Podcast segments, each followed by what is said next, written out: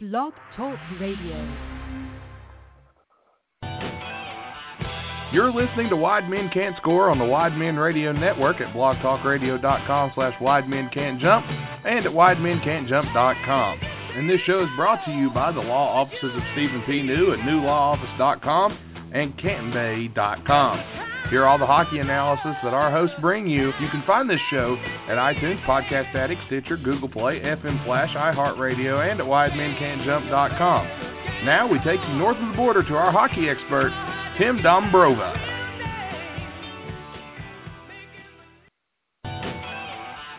You're- oh, boy. We got, it, it, that intro was so popular, they wanted to hear it twice. Anyway, this is uh, Tim from the Great White North coming at you uh, for episode two of Wide Men Can't Score. And uh, with me again this week is our Motor City madman, Mad Mark. How you doing, Mark? I'm great, Tim. How you doing? No complaints up here, except it's too. It's already getting cold. We're a little bit, uh, a little bit uh, antsy no, about that. We're starting to get it. Yeah, it's going to get coming, a little bit of it down here. It's coming, but of course that also means that. Uh, Opening day is, uh, well, what, six days away? So, uh, yeah, that that's good news. Um, let's get right at her. Uh, let's hit uh, first, let, let's talk uh, some players who've been in the news for maybe not necessarily the best reasons. Uh, but and we'll start oh, yeah. out in we'll start out in Winnipeg with uh, first we'll talk about Dustin Byfuglien, I guess, and. What do you think about that whole, uh, he's playing, he's not playing. Nobody really seems to know what the reason is, if he's got some personal issues or if he's got family issues or if he's just had it or what it is. Yeah, I mean, I don't know. From what I've been reading, seems like uh, it's kind of a mutual thing between Winnipeg and the player. Um, you know, Byfuglien. Byfuglien's a key guy for them right now, and you know they lost they lost Tyler Myers, they lost Jacob Trouba.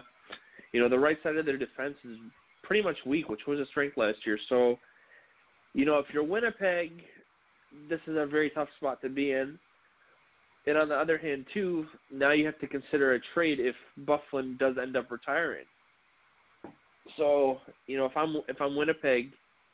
You know, I'm looking to see what I can get, who I can get, because now, you know, the only person that would come to mind is Ristolainen from uh, Buffalo, and they've been trying to trade him forever and a day, and I think he fit in really great in Winnipeg. Uh, He's a big yeah. defenseman, big guy, but who do you trade him for? And you know, if if Laine, Laine, if Laine's in a package, it's got to be a lot coming back from Buffalo to to nab Laine to. The play in Buffalo.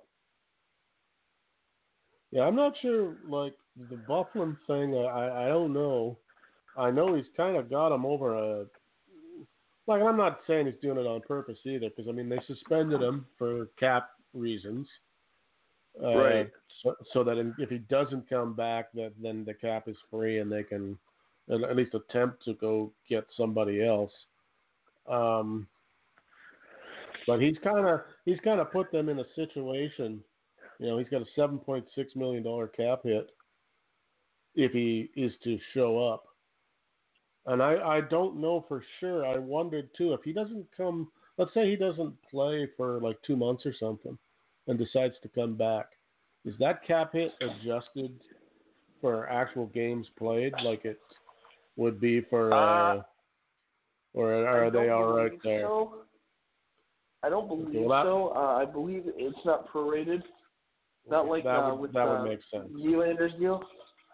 Right. Like, you know.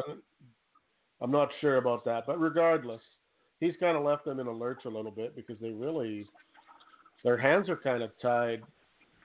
And then they're doubly tied with the Lanny Kyle Connor thing because yeah. they don't really know how much money they. You know, maybe if he doesn't come back and they end up only getting a two million dollars a year defenseman or something to replace him, that's a lot more money you can spend, of course, on your forwards, or might be willing if you if that's what it takes to keep them. Um, But, yeah, I, I'm not sure where they stand with him, and that, that one's up in the air still. Now, what did you think about Patrik yeah. Laine saying that he uh, could probably do a lot better if he was playing with players who were, you know, that he should be on the first line? Well, I mean, Patrik Laine is no uh, stranger to sound, to giving out a soundbite. Um, I'm not surprised he said it. But at the same time, you know, if you're if you're his teammates, you kind of take it like, depending on how well you know Laine, which judging by what I've read, you know, they're kind of like, yeah, we're not surprised he said it, but we get where he's coming from. It wasn't malicious. But, you know, it's not like Laine is playing with bad players in Winnipeg. He's really not. But I mean, I don't know if I if I'm Nick if I'm Nick Ehlers or Brian Little, I think I might want to punch Patrik Laine right in the face. True. I mean, he did call and apologize to Brian Little, but again, at the same time, as a as a team, as an organization like Winnipeg is, who's you don't want stuff coming out like that. But again, that's no, that's, how Patrik Laine is. Yeah, that's that's, his, that's his personality, but. Yeah, he's he's acting like he's a, he's like uh, an Alex Ovechkin type scorer. He's not there yet. To me, Patrik Laine is very one dimensional. He's, he's very one dimensional. Yeah, he's trying to get a new contract though, so he's gonna he's gonna say. I mean, he probably is the kind of guy, like you said, that would say those things anyway. And then he it's just posturing from a you know. I'm, I, yeah, I oh, had yeah. a bad year, but but it really wasn't my fault. So give me the money. Um, no, right, if I'm Patrik Laine, get a one-year prove-it deal, and then you jam it down Winnipeg's throat, and then you have to make them pay you. You put up fifty next year, and you have good assists. Because yeah, here's the thing. Everybody looks at Ovechkin, and they're like, well, Ovechkin's a scorer. Yes, but Ovi does a lot on the ice that you know may not show, show up on the score sheet. So he is a more complete player. And if Laine can kind of look to Ovechkin to do that, then he'll be fine. If not, Laine is going to be no better than Danny Heatley. You, yeah, one-dimensional you need, skater, that's out of the league. You need to let your game – I really think these guys would be best served, especially if you're – and most of them are. You got to have a pretty big ego. All right, go just show me that you're that good. And then, like you said, if – If the team you play for doesn't want to pay you, somebody else will. That's not yeah. a problem. Um, all right, moving on from Patrik Laine. Uh, let's go down the road to the west a little bit to Edmonton. Uh, Connor McDavid makes his preseason debut to much fanfare, to my amazement. Uh, then they, uh, and I don't know how closely you follow this because I, I get stuck with local market. Um, all I heard was how he was tearing it up in practice. You're making fools of the entire Oilers roster. And I thought, well, big deal. That's most well, of the league does that on a daily basis. Um, then he plays in the game. I They all said he looked great. I watched the game. I thought he looked absolutely horrible. Um, now, granted, he hasn't done anything for however long. Uh, should Edmonton yeah. be sweating? But should Edmonton be sweating a tiny bit? Even if it takes him uh, a couple of weeks or a month to get back into the swing of things, is that enough to save no. the Oilers, who probably are sunk no. anyway? No, I think if you're Edmonton, you want to be as patient as possible, especially with the talent like Connor McDavid. I mean, he's by far the best player that's been in that organization since Wayne Gretzky. And oh, the oh best I thing agree, to do but I'm I'm I'm talking from a team from a from a team standpoint. If he doesn't play well for like a month, are they are they done? Like, is that team out of the playoffs? Uh I think I think um, depending on how they play, I mean, you know, they can't just rely on Connor McDavid. If you're relying well, on they... one player to to carry your team, then you're not making the playoffs. I'm sorry. I mean, I mean, Edmonton, they, to me, does not look like a team with depth. No, they've got no goaltending. They have no defense to speak of. And they have, well, three forwards, I guess, if you want to be generous. Um, well, no, Hopkins is, is worth his – he's a pretty good player. Um, yeah. I, I still think the right trouble – yeah, yeah, they got three players. They got up front. But their their trouble is, is the only way they can get any offense is they got to have two of them on the same line, which leaves the third yeah. one, whoever, whether it be Draisaitl or Hopkins, with nobody. I mean, they got James Neal, and unless he shows something more in the regular season, he has been god-awful. Um, he was a minus three the other night against Arizona. Uh, he, he just looked, he just looks like not disinterested. He reminds me of, of Lucic. It's not that he isn't trying. It just somehow, you know, he just lost a half a step somewhere, or I don't know what happened, but he didn't look good to me. But anyway, um, so you, you figure, no, do, do you, do you think that McDavid is actually a hundred percent or, or does he have to be, or they wouldn't have him out there? I don't think he's a hundred percent. I think he's, I think if I'm Edmonton, I would I would be more uh, conservative with his treatment because he is my best player. But I think Edmonton, they need him desperately. So he's probably maybe ninety percent. Yeah, I but, wondered ab- again, about the mental side of it. Because I've, I've been yeah. told, I've never had a serious knee injury, but I've been told that the biggest hurdle is that you have to be able to trust your, that you're actually healed and that you'll try to do the things you did before, which I'm going to tell you in game one, he did not. Yeah, he could still skate pretty fast, but I mean, him at three quarter speed is still faster than most of the, you know, he, there's not a lot of guys who can keep up with him anyway, but how much, yeah, I just, I just thought I, I wouldn't have played him. I think I would nope, have waited. I, it, to me, it's meaningless to have him out there. I agree. I Especially, think he's better off just practicing, getting his, getting himself back to one hundred percent and just doing, going all out in practice. Uh, you know, putting him in a game situation, especially preseason game, you've got a lot of A H Lers that are trying to make the big, the big league or the big roster, and you know, what better way than to get noticed and to take a take a. I haven't. Yeah, take, exactly. Go after Connor McDavid. I haven't seen anything mm. to see if he's playing tonight, and then they got one more game left in Calgary, and, and if they play him against Calgary in Calgary, they're crazy. Yeah, I mean that would that would that would be the one place where he definitely would not see the. Like they play tonight in Winnipeg. That game, I, I think maybe is probably okay, depending on who's. Uh, in the Winnipeg lineup, unless they got, like, say, a bunch of uh, A H Lers out there. But in Calgary, he's not seeing the ice. If he's, if I own the Oilers, I'm making that call. Absolutely. I mean, I don't want to.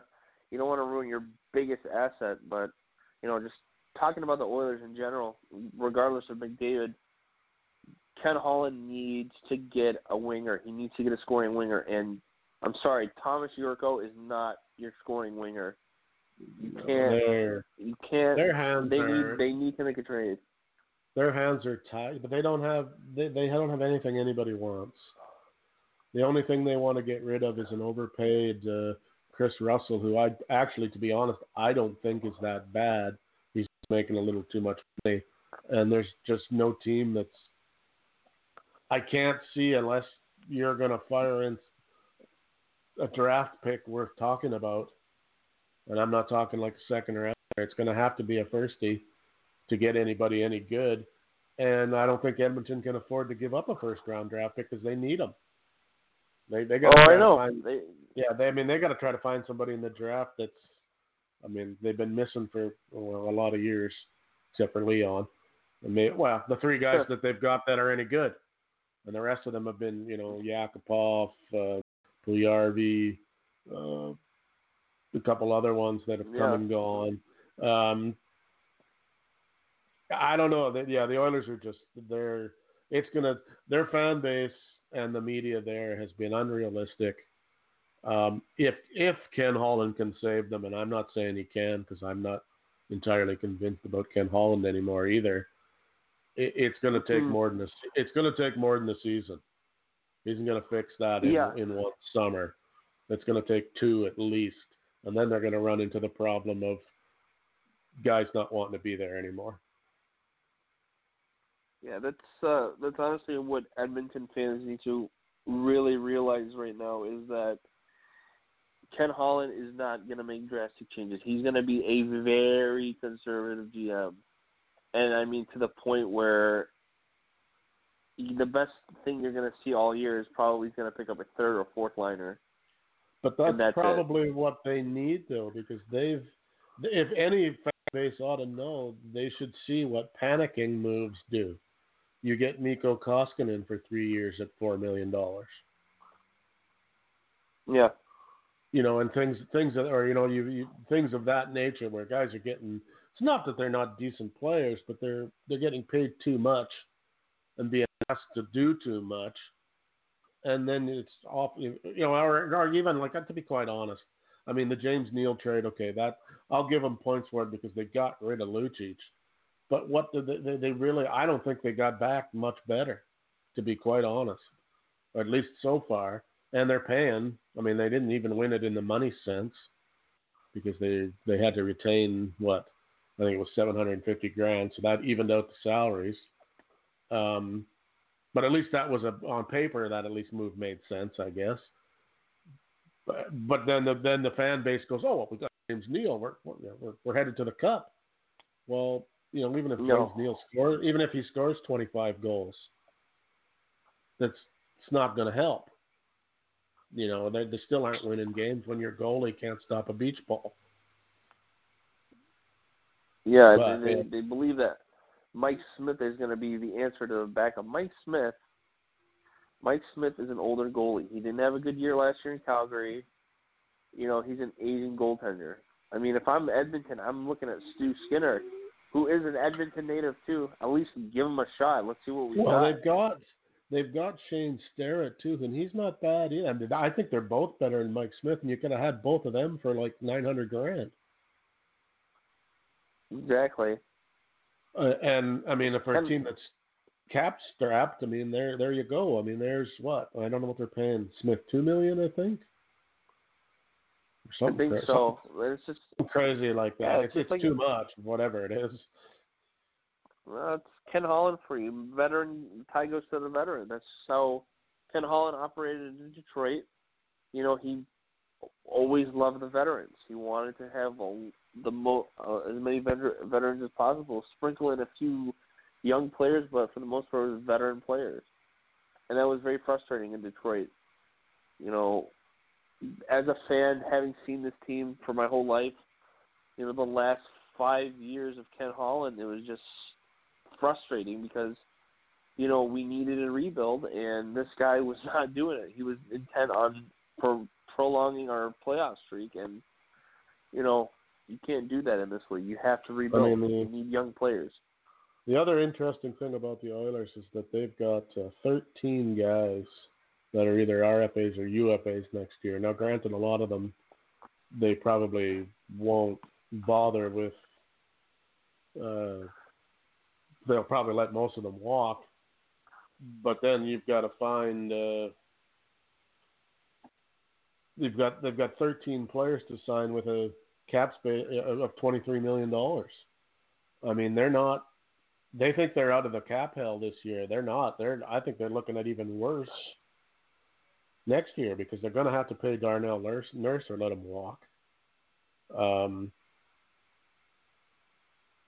And after that, I mean, they don't have anybody. I mean, they'll get rid of Sam Gagne's three point one. Uh, I mean, for some reason, Zach Cassian is beloved in Edmonton, and I'm not really sure why.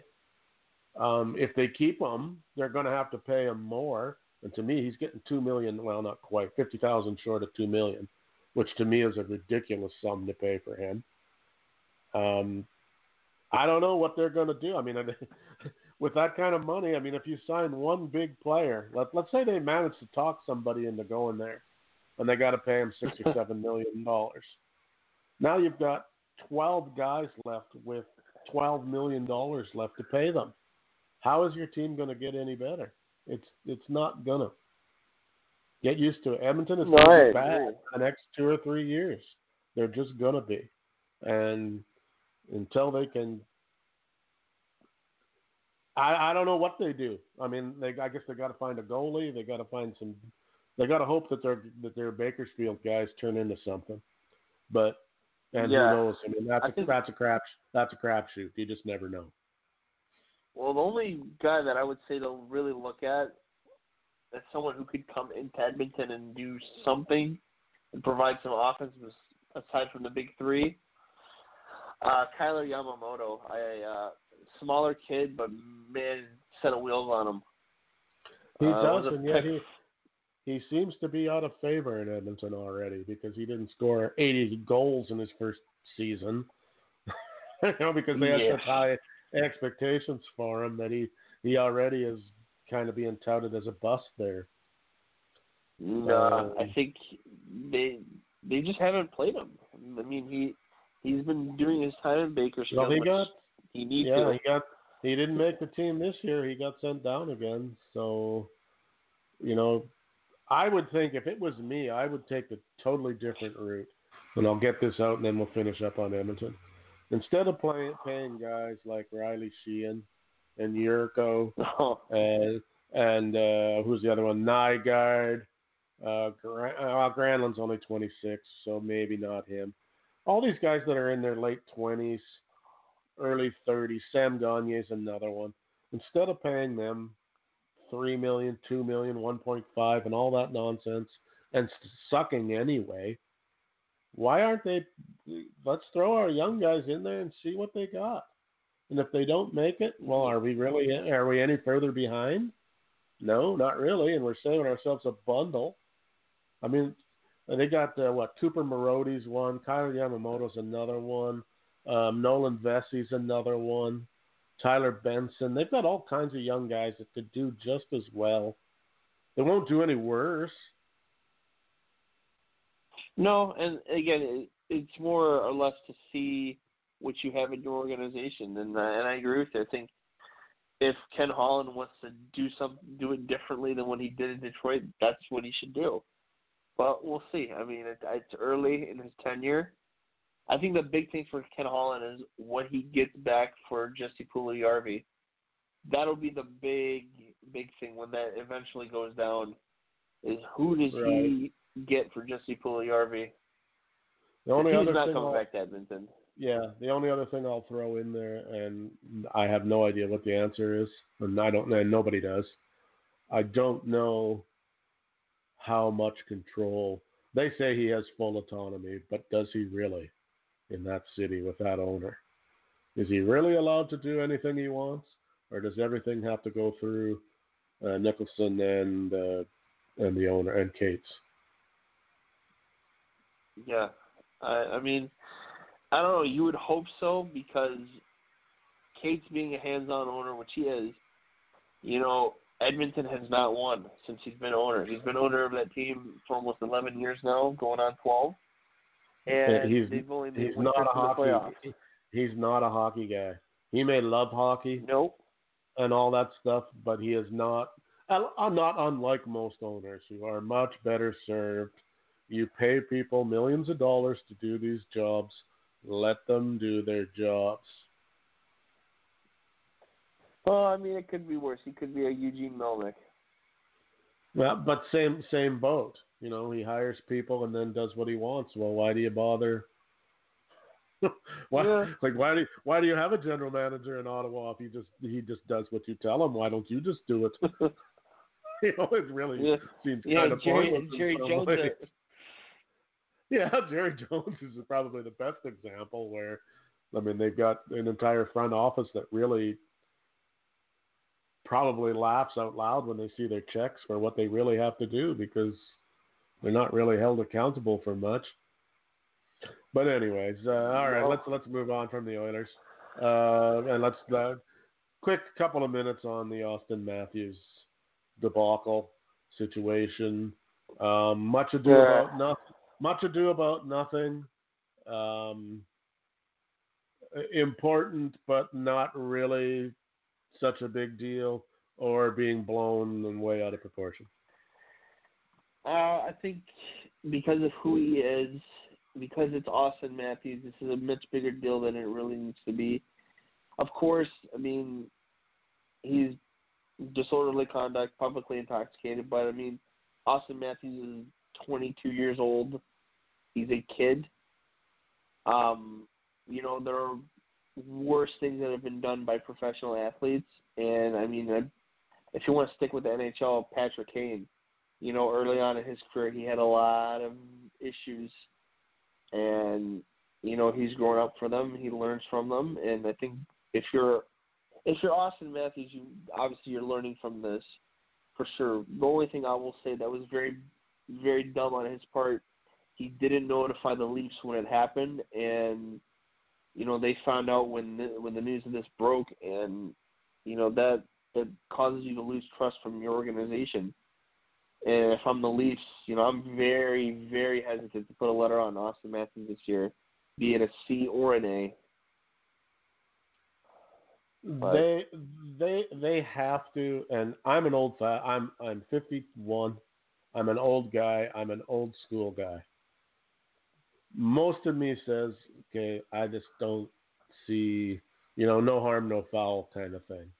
But it's not nineteen eighty-eight anymore. It's twenty nineteen. The, the, the social constructs, the way of looking at things, how, what you can get away with, what you can't get away with, is just different now. Be it right, whether you think it's right or wrong is irrelevant. It is the, the the mood is what it is, and you just can't do this shit without some consequences. And he does not have the excuse that he's like a thirty-five-year-old guy who grew up in a in a locker room with a different type of culture and that sort of thing. He shouldn't. He, he should have known better.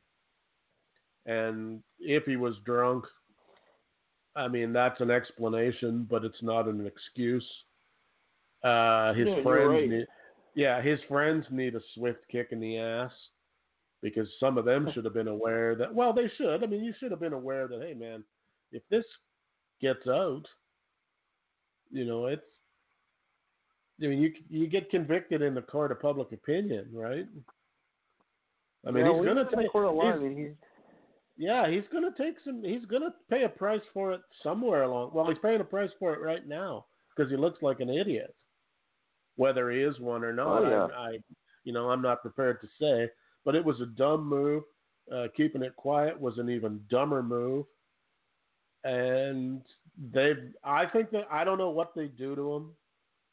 You know, they would, like I said, I think they'd be well served to say that, you know, to have him come out and say, hey, look, I screwed up.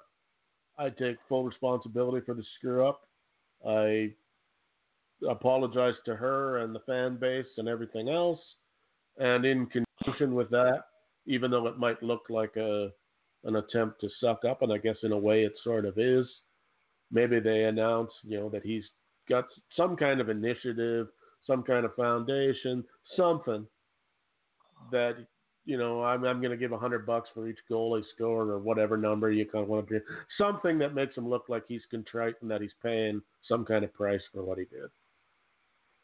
Yeah, I mean, I agree with you. I think, you know, when you are a professional athlete, you, in a way, you are held to a higher standard in public, even though you're just a regular schmo, just like everybody else. But because you are very known in the public eye, you have to be cognizant of what you're doing in your surroundings. And I think this is definitely a learning experience for Austin Matthews. You know, he'll learn from it, he'll grow from it, but at the same time, he should know that going forward, this cannot happen. And if you're the Leafs, you better make that very clear to him, because in, you know, the best example, like I said before, Patrick Kane, you know, he had three incidents. And Chicago, after the most recent one, Chicago sat him down, basically told him, like, listen, you either behave or we're trading you. And I think this is early enough where Toronto can just say, hey, listen, you do this again, you're out of here. And Toronto can and will trade him because they will find takers.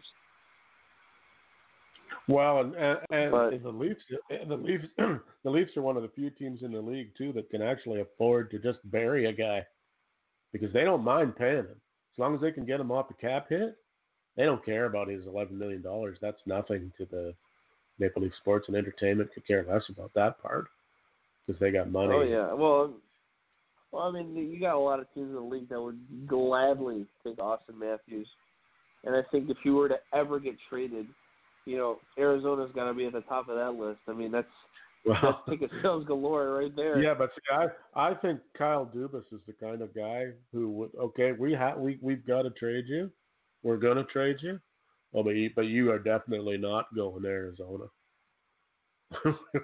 We're gonna trade you somewhere where you are gonna be miserable. And he doesn't have a he, he doesn't have any. Uh, that's one of the good things that um, Lou Lamorello did. None of these guys have got no trades. The only one who's got a no movement is uh, Tavares. So they can send Austin Matthews yeah. wherever they want. They can send him wherever they want if they had to. So, you know, I wonder if he'd like a slow boat to, uh, oh, I don't know. He's an American, so probably, you know, would you like to get traded to Ottawa? Would you like to spend some time in, uh, I, I mean, I don't know who's who's bad. Well, well if you're Toronto, you know, you want to see him five times a year, though? You want to see Austin Matthews five times a year in your division? No, you probably don't want to trade him. You probably don't want to trade him to Ottawa, but you probably wouldn't have any trouble moving him to uh, Minnesota. Yeah, I mean Minnesota will gladly take him. They probably wouldn't. You oh. could probably. I mean, I would think you might be able to achieve quite a bit in that. I mean, I said that about the Mitch Marner thing, and we'll try. We'll just uh, segue that right into the R F A thing.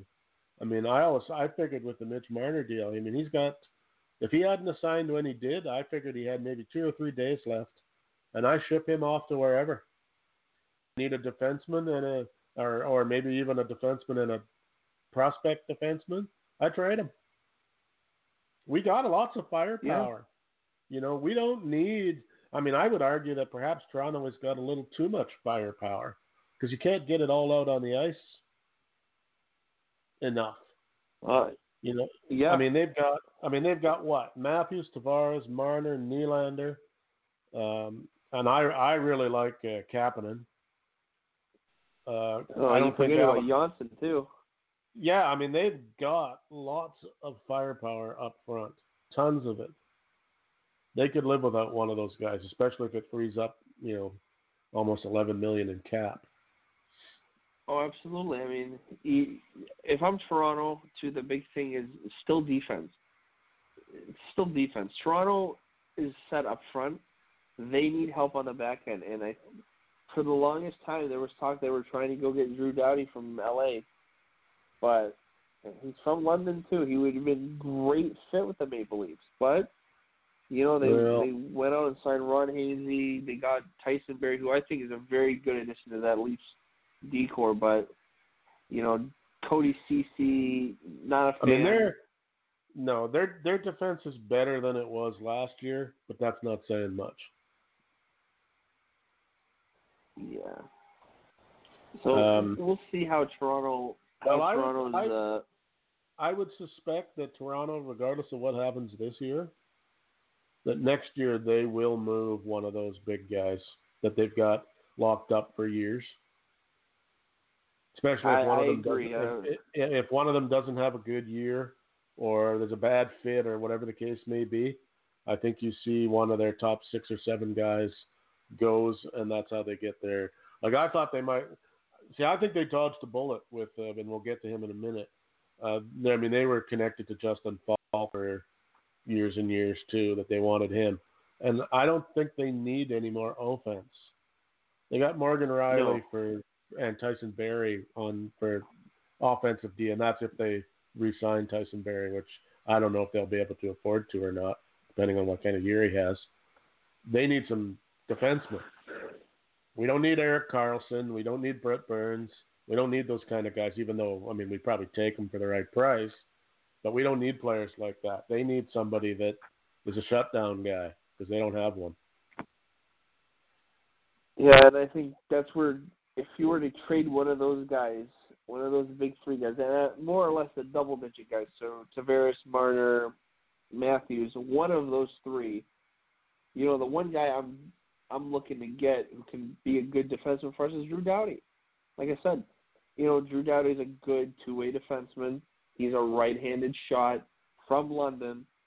You know, he could, and he's a winner. He's won two Stanley Cups in L A, and he's a Norris Trophy winner. I like Drew Doughty's game. I think he'd be a great fit in Toronto. But, again, we'll see what they do, because eventually Toronto is going to have to trade those, one of those big three.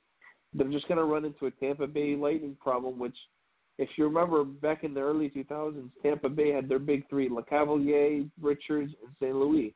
They ended up trading away Brad Richards because there's too much on their cap. So, you know, if, if I'm Toronto, well, if, that's, yeah, if you're going to do what they what they've done this year and how they've got that team set up, the only way that you get away with it, you have to win. They they have to win the cup this year, and if they don't, then this lineup has to change. There's just there's and just I, no way I, there's just no way it. around it. I don't either. But to I, me, you've shot your bolt here. You basically said we're going for it. We gave Marner, and let's talk about Marner. We gave Marner way too much money for way too long. He's a good player, but he hasn't earned that kind of money yet, in my opinion. And if they don't win now with this formula, uh, maybe maybe two years tops. And then if that doesn't work, some of those guys have got to go. I agree, but uh, the one thing I that irks me a little bit about Toronto is they don't have that sandpaper. You know, they traded away Kadri, who brought yeah. some of that sandpaper, but they don't have it. They don't have that grit, and they need it, and that's what you and need in the playoffs, especially when well, the games get tight. I mean, maybe do you, I mean, this is another scenario that's been floated, is that they – I mean, there's no – I don't think there's any question Toronto's going to make the playoffs without too much trouble. Do they wait until uh, near the trade deadline and somebody who's out of it, which might be the L A Kings, because I don't think they have anything to speak of this year. And, they, and I can't believe that they hired, uh, what's his name, McClellan to coach them. But anyway, that's a whole other story. Um, maybe they make a trade at the deadline and get that D-man that's, even if he's just a rental. Yeah, I mean, there's a couple guys I would say, um, you know, one guy that would really do well in Toronto, I think, would be Trevor Daley. I mean, good third-pairing guy for them from Detroit. He's a Toronto guy. Uh, he moves the puck really well. He's won two Stanley Cups. And Detroit will most likely take a whole, uh, take fifty percent of its cap. So, you, you know, I mean, you, we both know it's, it's probably not going to be the sexy move that gets it done. No, it won't. It, it'll be the bits and pieces that get it done. It'll be like the Pat Maroon in Saint Louis kind of move, where on the surface oh, it yeah. doesn't really, yeah, you know, it doesn't really look like much, and yet without him, I don't know if they win the Stanley Cup without him. To be honest. No, I mean, I agree. I think. You know, you, you looked and how he helped in the playoffs. I mean, if it wasn't for him, you know, they don't win that game seven against Dallas. They don't go to the conference right. final if it wasn't for Pat Maroon. I mean, and he, and he gives them an old, like, I mean, he, I mean, they said, you know, he's a dinosaur player. He's an old style, get in front of the net. He's not the fastest guy in the world. Got decent hands, but not great hands. But he provides that something that in the in that long grind of the playoffs, you need guys like that. Oh, yeah. And I think, you know, Tampa signing him, you know, they're thinking some of that mojo rubs off on them, too, to help them through the, throughout the playoffs this year. But well, I Tampa's, would, I would Tampa's argue that story. But I would argue that Tampa is, is Toronto with a little more oomph, but they don't have any sandpaper either. And they do now. They didn't. I think that cost them last year, that they figured they were just gonna, we're just gonna outscore yeah. everybody, and that didn't work. And they woke up and went, "Holy crap! We just got hammered." And, you know, and what, what happened? Well, our our big guys didn't get seven points a game, and that's how they were used to winning. No, then you know, well, they ran into a John Tortorella coach team, which is a, always going to be a defensively sound team. Yeah, and, and they you know, better they, be ready. They better be ready for that this year, because don't think people, you know, don't think other teams didn't watch the tape of that and go, okay, well, how do we, uh, you know, how do we handle Tampa Bay? Well, here, this is how you do it. All right. Well, I know. And they you know, got a big target on their back too this year. Yeah, I mean, not every team, obviously. I mean, uh, Columbus had a pretty good team last year too. Um, not every team has the has the assets to carry out that game plan, but uh, in the playoffs, you can be sure that teams will definitely be trying. Uh, anyway, all oh, right, yeah. let's get back. Let's get back to the R F A. So, Mitch Marner, you would agree, um, good player. Uh, but they paid him too much, but I'm not sure they really had a choice. And just a quick thought from you on, do you think Toronto gets hosed a little bit because, uh, as it was put to me, they have to pay that we can't win tax? Yeah.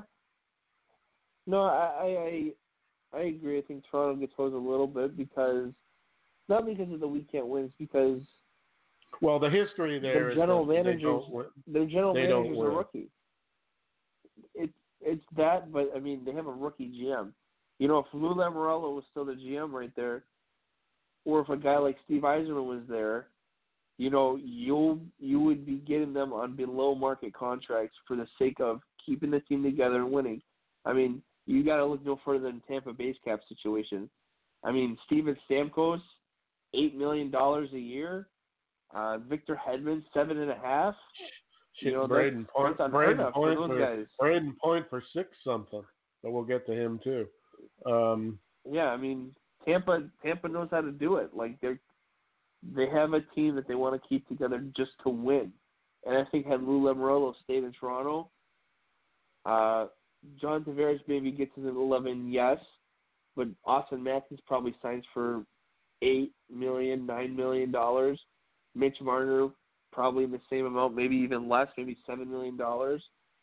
Uh, William Nylander doesn't get a six-year deal. He gets probably a three-year bridge deal, and everyone's happy in Toronto. Yeah, right. The, and, the only and I don't thing think I they have can, a big issue with the cap.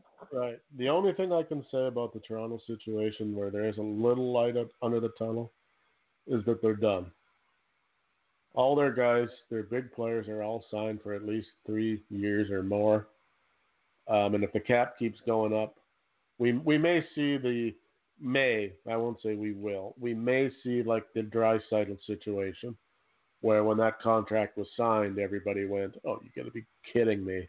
That's way too much for that guy. And now that looks like a steal. Yeah.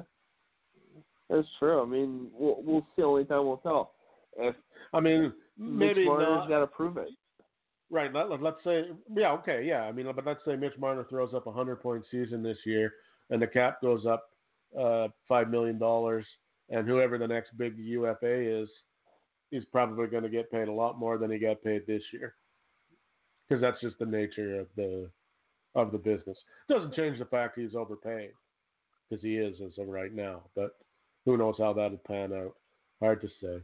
Um, but but I agree. Uh, but I agree. He he he got too much. Uh, all right, moving on. Um, who would who would I put next on my list? Well, let's stick with forwards for now, and then we'll hit the D afterwards. Uh, any feelings about Travis Konechny getting six years, five point five million? Um, not really. I think he's a good two-way forward. Um, definitely is Philly's number two center of the future. Um, you know, again, they're paying for potential. He's been solid in Philly, but I think he uh, there's more he can add. I mean, it took, God, Couturier at least five years before he really came around, and I think Konechny's kind of trajecting on that same path. Because they've, they've moved Giroux over to the wing. They've played him at center or wing, and I think this year they're putting him at wing. So you need another, you need a guy that can step up in the two hole, and I think, you know, Konechny's going to be doing that. And yeah, you can play him as a wing. Yeah, he can play both sides too, which is always nice. And I don't think, yeah, I mean, they, they get, I mean, there again, I mean, they've got to start looking towards getting younger. And they're kind of, I would say maybe they're in kind of a, an unstated rebuild, I suppose you could say, where they're not saying they're in one, but they sort of kind of are. They got rid of Simmons. Um, Giroux's a great player, but he is getting older. Um, and after that, you know, they're they're not real top heavy there, that's for sure. They're hoping Carter Hart no. turns out. They're hoping Carter Hart turns out to be what he appears to be, but you know, with goalies, that's kind of a, can be a hit and miss. But uh, yeah, I didn't have a problem yeah. with that. I didn't have a problem with that well, deal. Uh, I mean, the other guy, too, we're forgetting about is uh, Nolan Patrick, you know, kind of number two overall pick a couple of years ago. That's another guy that they they want to be their first-line center in the future, but I I don't know. I haven't seen enough out of Patrick to really uh... – Oh, they got – and they got one other guy there I, for, I forgot um, that I think is getting paid way too much, and that's Kevin Hayes. Yes. Oh, God, yes. Uh, that seven-year deal for seven point one is unbelievable to me. Yes, I, I totally agree with you. I think that was a massive overpay. I mean, he's a big body for a center, and he played well with Winnipeg last year from, at the deadline. But I think when you when you look at comparables, you know, Matt Duchesne got eight million dollars a year from Nashville, and Duchesne's a one A, one B type center, and he's a better player than Kevin Hayes. You know, Kevin Hayes, you know, his best season was last year, and he scored fifty-five points. So he scored no more than – he's had one good season where he scored twenty-five goals. Other than that, you know, Kevin Hayes is – he's second-line center, yeah, but he's not worth seven million dollars. At yeah, most, I think they uh, – yeah, I think they kind of felt he was uh, – He he really fits the prototypical mode of a Philadelphia player, a big bruising, banging kind of guy that the fan base will probably love. But as you said, I, I just don't. He's going to have to really pick up his game to to make him worth seven million dollars a season, in my opinion. Um, yeah, all right. I, I didn't understand the signing at the time. I still don't understand it. Okay, uh, let's go out to Vancouver. Uh, Brock Be- Brock Besser. five point eight for, well, a bridge deal, five point eight for three years. Fair enough. I think it's, I think that was a pretty fair deal uh, in terms of cap hit. I mean, if you look at the actual salary, though, you know, it balloons in the third year, which if you're Vancouver, you're going to qualify him because you don't want to lose him for nothing. So it essentially amounts to a four-year deal for, for Brock Besser. But, you know, like the cap hit, like the player, you know, they kept the cap hit low, which was very important, because he still he still has room to grow. But, you know, Besser's going to be their guy that's going to be a perennial thirty-goal scorer at least. You know, he's got a great shot on him. And you play him with Pettersson, you know, that's a team that in the next three to five, I I see a lot coming from Vancouver. And I wouldn't be surprised if it happens sooner rather than later that they Vancouver. become a contender. Vancouver, to me, looks a lot like Toronto. They look like they got lots coming up front. It's their D that strikes me as being a little weak. And I don't, I'm not overthrilled with Jacob Markstrom in that. Um, I would think Thatcher Demko oh. is going to have, Thatcher Demko is going to have to prove that he can take that job. Because if he doesn't, I mean, Markstrom's okay, but I don't see him as like, he's not a Stanley Cup goalie, in my opinion. Yeah, well, I like I like Demko. I think I think he's a very solid goaltender. You know, Markstrom. Markstrom was drafted as a goalie in the future for the Florida Panthers. Didn't pan out in Florida, uh, but he's done he's done okay in Vancouver. He's been solid in Vancouver. I think he's just a placeholder though until Demko fully establishes himself. But Vancouver's a team I get excited about. You know, good young team coming up. Uh, I agree with you. The D needs to be a little bit more solid, but you know, look who they have. They have uh, they have Quinn Hughes, who's going to be a very terrific defenseman for them, and then the guy that's kind of been a bust is uh, Oli Levi. I'd like to see more out of him, But, you know, Quinn Hughes is a, is a player I'm really excited to see uh, this year and really, really uh, yeah, well, they, yeah, they the have the a, team. They have a kind of lineup where they that team could become and sort of look like the the, the first incarnation of the Canucks that did real well with uh, uh, Bertuzzi and uh, Naslund and, and that kind of a lineup where they got a little bit of everything. Um, and then to morph more into the – because I hope they don't go – like as much as I loved the Twins, they don't play the right style of game. Like they, they were never gritty enough. They were great players, don't get me wrong. I mean, they deserved all the accolades they got. But how much better would that team they have been if those guys would have had some sand? You know, if they'd have been more Forsberg-like in their approach to the game. Oh no, no question about it. I think, I think they at least have two Stanley Cups in Vancouver. If that's the case, they did. I mean, twenty eleven that was probably one of their best years, and you know, it's a shame they didn't get it done. And they got you know, pushed. They got that, pushed. Hey, it's a fact. They got pushed around by the Boston Bruins. Pushed them around. Oh yeah, it was. It's that I mean, simple. They had no. They had no answer. Exactly. So it's, it is a shame, but you know, we'll yeah, see. Maybe well, this iteration of the Canucks. But yeah, Vancouver uh, got. Is, go ahead. Oh, I'm sorry. You know, um, maybe they'll be better. I saw that they, they picked up Michael Furland. Uh, was really solid for for Carolina last year. Gives them a bit of that sandpaper too. They have uh, Antoine Roussel. You know, so we'll we'll see how how Vancouver does going forward as a rebuilding team. But again, excited they, to, to see when they are, are completely finished with their rebuild. They should, they will be better, and they should, they should fight for a playoff spot, unless something goes off the rails there. Uh, all right, that's enough of the Vancouver Canucks. Uh, what we sort of kind of mentioned earlier, and which to me is the steal of the of the summer, uh, Braden Point. Eh, mind you, it's a bridge deal, and if he proves himself, there it's going to cost them. Um, but three years at six point seven is a unbelievable uh, contract for Tampa. I agree.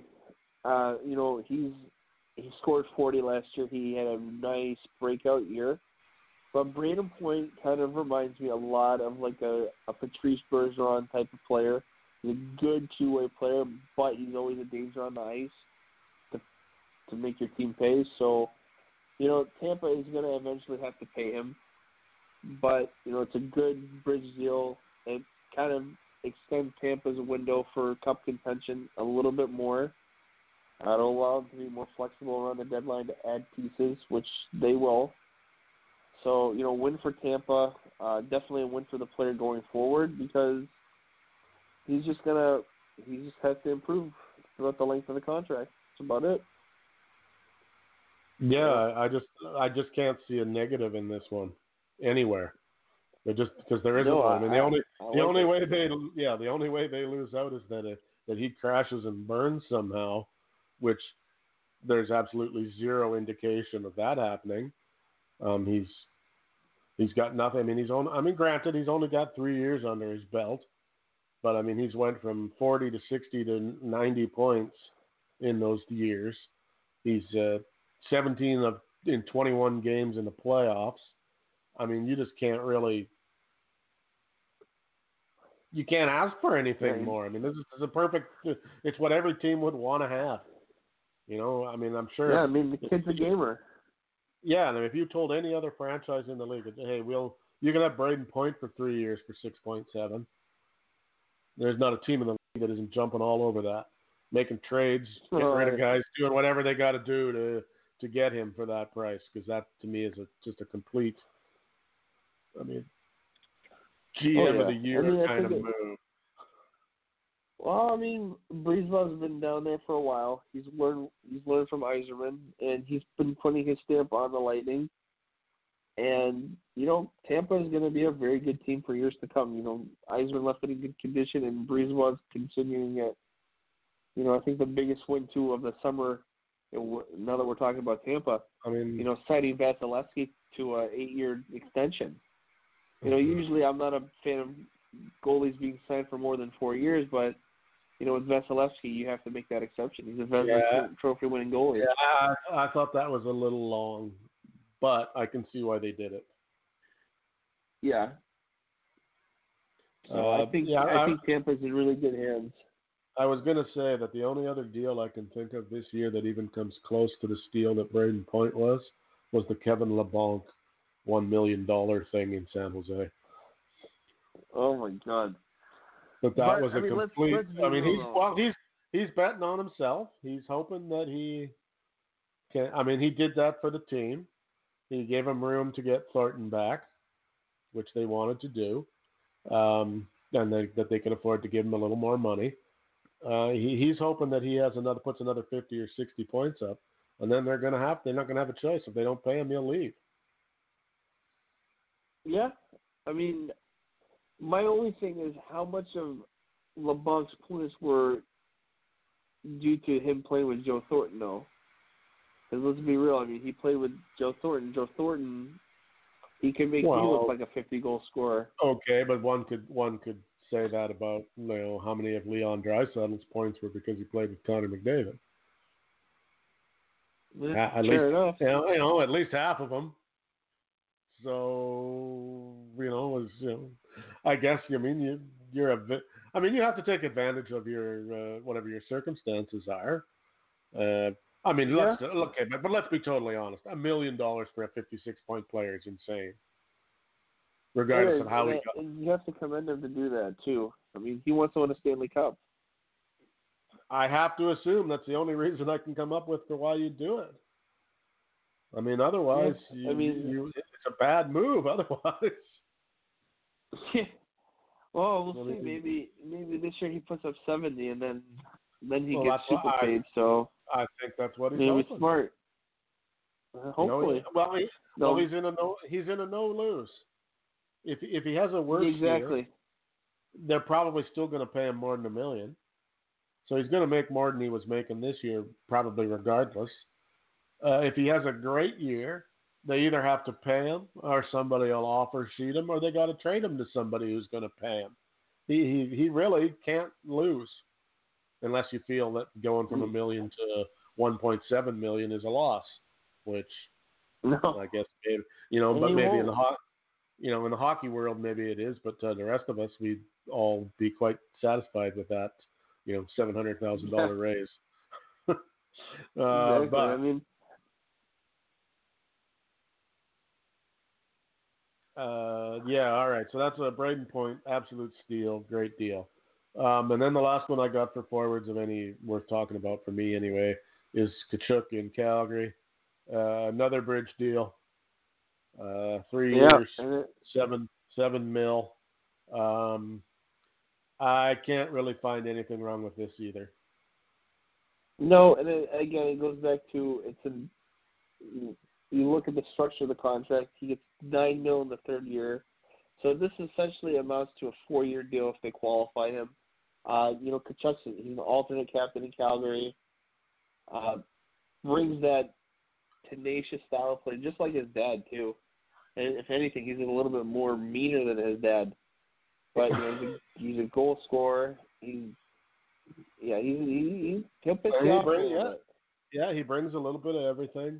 Um, uh, hard to you know, other teams hate playing against him. Everybody hates him unless he's wearing the jersey of your squad, pretty much. Unless you're a real hockey fan, then you don't.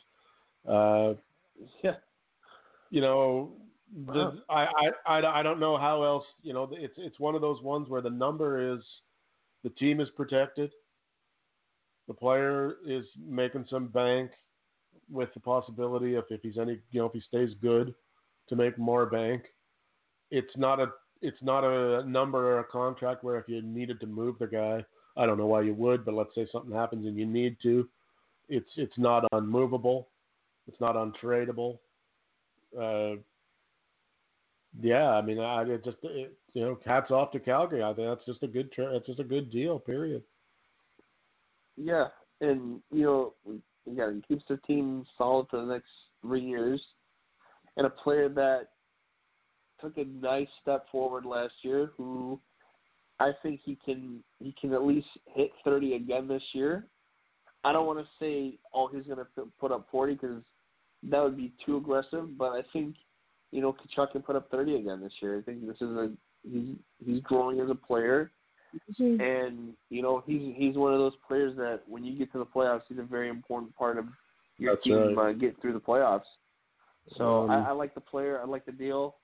Uh, his next contract, he's definitely going to be getting more for sure. But you know, win for both parties, and just, I'm kind of I'm excited to see what he does this year. Um, playing with uh, playing with um, Lucic and uh, them. That could be an interesting uh, combination. Tkachuk out there raising the hell, getting in people's faces, doing his best as a Tekin and impressing, and then with Lucic doing the. Because uh, apparently, from everything I've heard, they, they really like him, and they, they think he's exactly what they needed. A little bit of balls, um, and the kind of guy that when he's out there, you're not pushing around their little guys, which he didn't really, to be honest, I don't think he did a very good job of in Edmonton, but I don't think he was really allowed to in Edmonton either, if that makes sense. Um, and I think Calgary's going to give him a little bit longer piece of rope than the Oilers did. Edmonton signed him thinking he was going to be a thirty-goal man, too, and Calgary has no illusions of that. That's not why they got him. They don't really care if he scores any goals or not. They just want him to pound people. No, I think best-case scenario for Lucic this year, if you're a Calgary fan, he's putting up at least twenty. You know, if you if you want to look best-case scenario. Worst-case scenario, he puts up ten. But you know he's going to be effective when he puts up those ten goals. But but they want he, they want get... a guy that uh, when Johnny Gaudreau gets slashed in the hand seventeen times per game, that he goes out there and delivers that message properly, which he wasn't doing in Edmonton. But that he goes out no, and delivers he, that, yeah, that he does that, and that's what they to. want him for. That's what they want him for. They oh, yeah. I don't think they care too much about the goal scoring. Um, I had one other guy I forgot. Um, Clayton Keller, um, wow. eight years, seven mil. Um, I thought this was a bit of an overpay, but I understand yes, but why it could turn. I understand why yeah. they did it though. Yeah, because I mean, he's, it can. Yeah, he's he's he's one of their many. He's one of the few talents they have there in, in Arizona.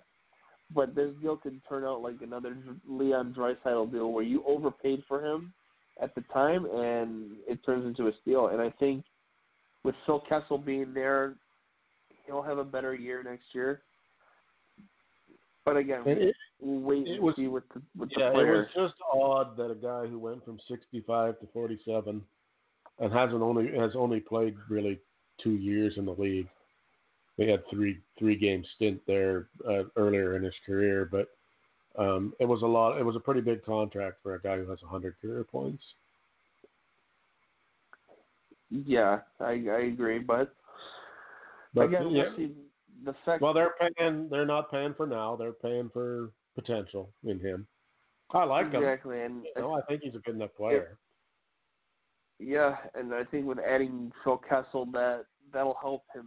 His stat line for sure next this season. So, you know, it it's, it's a wait and see approach. But it, yeah, he'll he'll be a better player because he won't. The opposition won't be solely focused on him now. So, All right. and, I, and I think yeah. that a lot of it had to do with it last year. Yeah, yeah, he, he not not a horrible move. And Arizona, I mean, they, they got the cap space and all that, so that's not a that's not an issue for them. Um, defenseman. Let's hit the we'll hit the big names or the bigger names. Um, Jake Gardner, uh, four years, four four million in Carolina. Um, I mean it's it's no different than what he was paid last year with Toronto, but I think being in a different market, he'll be better. Uh, you know, Toronto, he, that poor guy was just booed on his oh, way out. Yeah. And couldn't, I think, couldn't win, didn't matter what he did. Even when he did well, he, he they didn't care. That's well, yeah, you, but you fucked up during that playoff game, and they weren't they weren't willing to forget it. Nope, and you know, with him being in Carolina, too, the other thing is he's not going to be expected to be a number one or a number two defenseman. Like in Carolina, they'll have a set role for him. Well, he's going to be he's going to be Justin he's going to be Justin Falk light. Yeah, and you know, Carolina's D don't don't underestimate how deep Carolina's D is. I mean, it's it's a very deep defense over there. So and and they have uh, Hayden Fleury coming up this year, I believe. Um, so I'm yeah, I think so. I'm I think ex- he's pro- projected to be on the team. I like Carolina, what they lack in firepower, they have. As, well, they and have they uh, forward, so they've got one of those defenses that when you look at it, you don't think much of it. It's not a sexy defense, you know, Diggy Hamilton. Jacob Slavin, Jake Gardner, but then they—I mean—they traded for—I uh, mean, they got did get Joel Edmondson back from Saint Louis, who's not a horrible player by any stretch. Um, probably, to be honest, probably a bit more defensively responsible than Justin Falk was. Uh, yeah, I mean, we'll see just, how they how they operate. They've got a fairly good team, I think. I think they kind of are underestimated quite a bit because they're in a place where nobody sees them play half. You know, regular fans don't see them, don't really know what they have. No, I, I expect Carolina to really move forward this year and build on what they did last year.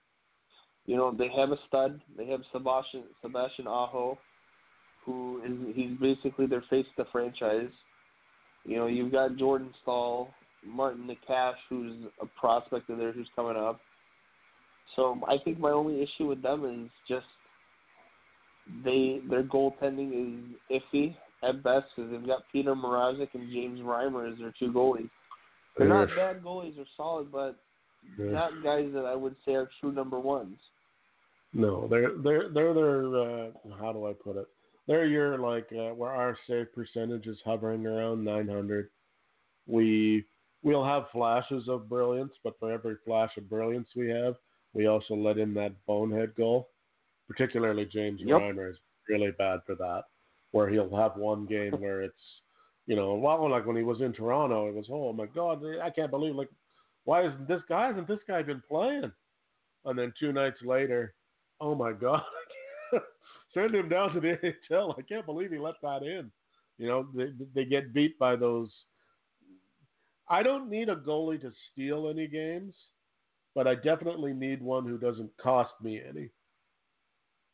Yeah, and I think, you know, James Reimer, he is what he is, and yeah. you know, Peter Mrazek is what he is. I mean, they're just they're not going to be number ones. They're good, solid backup goalies, but you know, they're these guys. Yeah, are I mean, be, it's going to be a platoon goaltending situation this year. I just can't. Yeah, I just can't see any way that you would get any great playoff success with that. With that as your goaltending tandem, I just can't see it. Yeah. Yeah. Uh, all right. Uh, Zach Werenski, three years at five mil. I thought this was a, a really good deal for Columbus. Yes, deal for Columbus. Kind of a player betting on himself.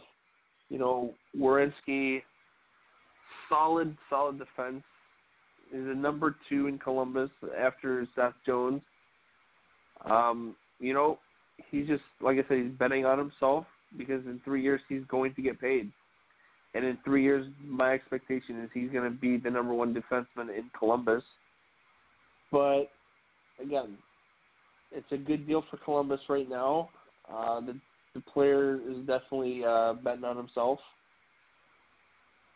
But we will see going forward. I, I expect him to be the number one guy this year in Columbus and kind of overtake Seth Jones. It should it should be a win for Columbus on that one. Uh, all right, that's uh, Josh Morrissey in Winnipeg. Uh, I actually I think we, thought we, we spoke about that last time. Years. Did we? Uh, yeah, a little we did. too much, um, probably. Yes, but if you're Winnipeg, you want to do it.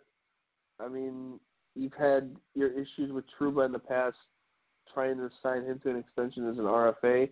Ultimately, you ended up trading him. At least with Josh Morrissey, you know, you got a guy that wants to be in Winnipeg, and he's got the potential to be the number one defenseman in Winnipeg that, going forward. And that deal's looking probably better now than it did before if Byfuglien doesn't return or is not yes. himself when he does. Um, all right. Oh, yeah. Uh, and, fair enough. Uh, what about Ivan Provorov in Philadelphia?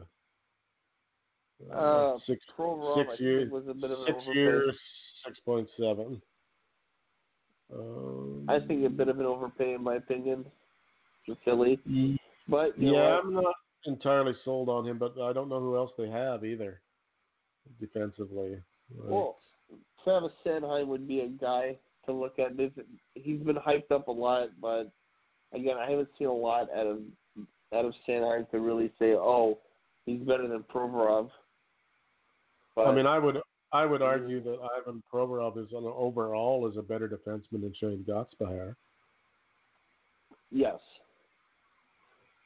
Uh, and I mean, absolutely. He's, I mean, and he's kind of their um, poster boy there to some degree. Um, Uh, mind you, they paid Provorov better than they paid Gostisbehere too, so maybe they see that too. They got a couple of young guys. They got Philip Myers, they got Samuel Morin, Robert Hagg. I mean, they, they kind of are kind of a work in progress there on the D. Um, yes. So um, you, you, might, you, know, you might be right there. Yeah, they're they're counting that he's yeah. going to keep developing and and that they're going to end up with something there. Um, All right, I mean, fair enough. If you're Philadelphia, though, you just want to you want to see a guy like Samuel Morin kind of develop by now because, you know, he's he was drafted, what, like six years ago, it's Morin, and he uh, hasn't really done much in Philadelphia. Yeah. And he's a high draft pick too. So I mean, but that right, but that was a team that do you know the way they were run previously. That was a hard place to get to play because they were such an old boys network going on there with Holmgren and uh, Philadelphia's always been that way. You know, Bobby Clark was that way. Uh, that's kind of an old school approach there in Philadelphia. I, I think uh, they don't do quite as much of that anymore. So maybe some of those younger guys are going to get to play.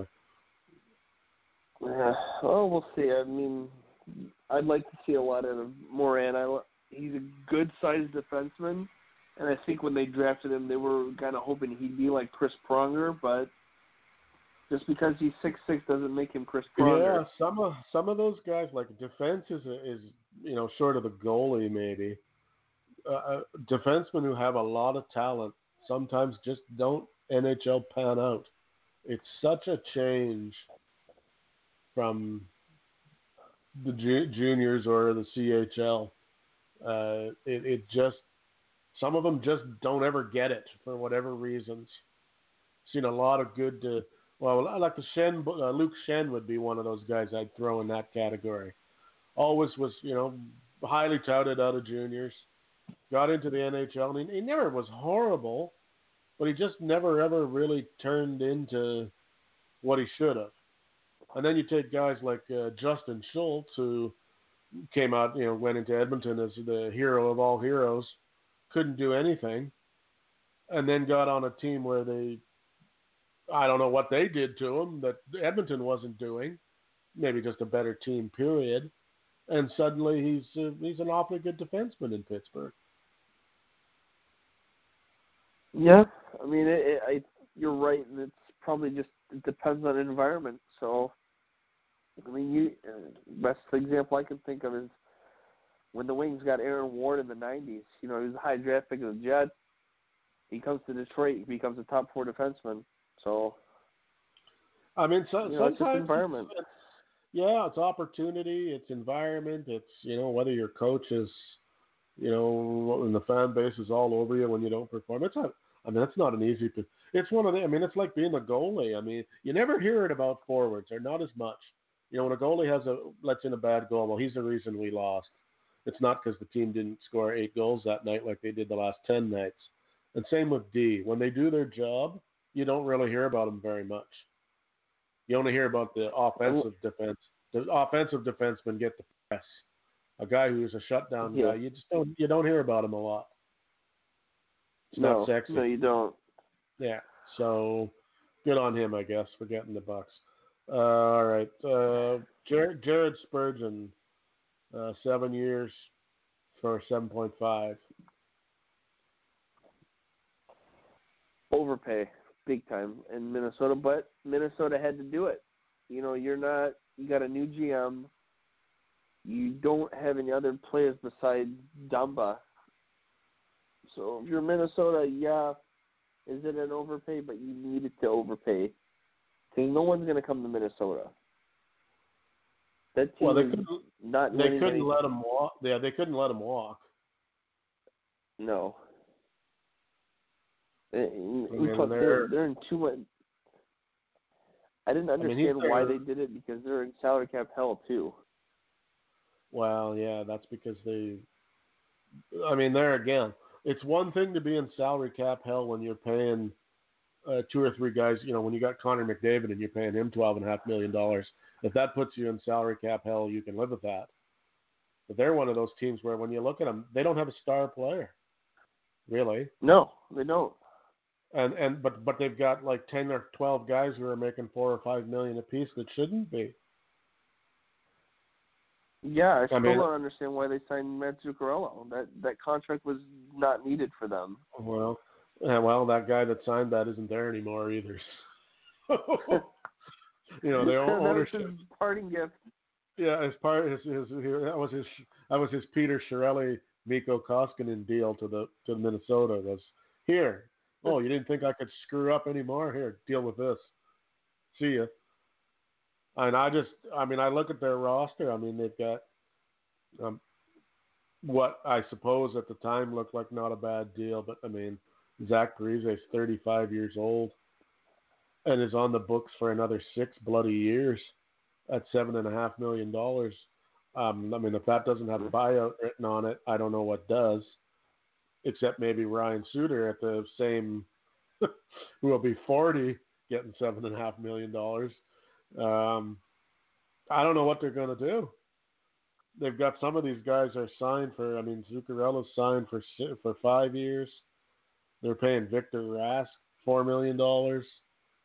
Um, they just got too many guys. I mean, they're not grossly overpaid, but they're all overpaid. And if you start adding it up. Well, I mean, let's be honest. I mean, Zach Parise, for what he actually does on the ice nowadays, I mean, he's not a horrible player. But, you know, sixty points, I mean, they were not paying him. I mean, and he had a bounce back last year. I mean, previous to that, he was in the twenty and forty range for the last two years. I mean, that's not the guy you want to be paying that kind of money to for the next six or seven years. It's just, it's absolutely ridiculous. They got totally hosed on that deal.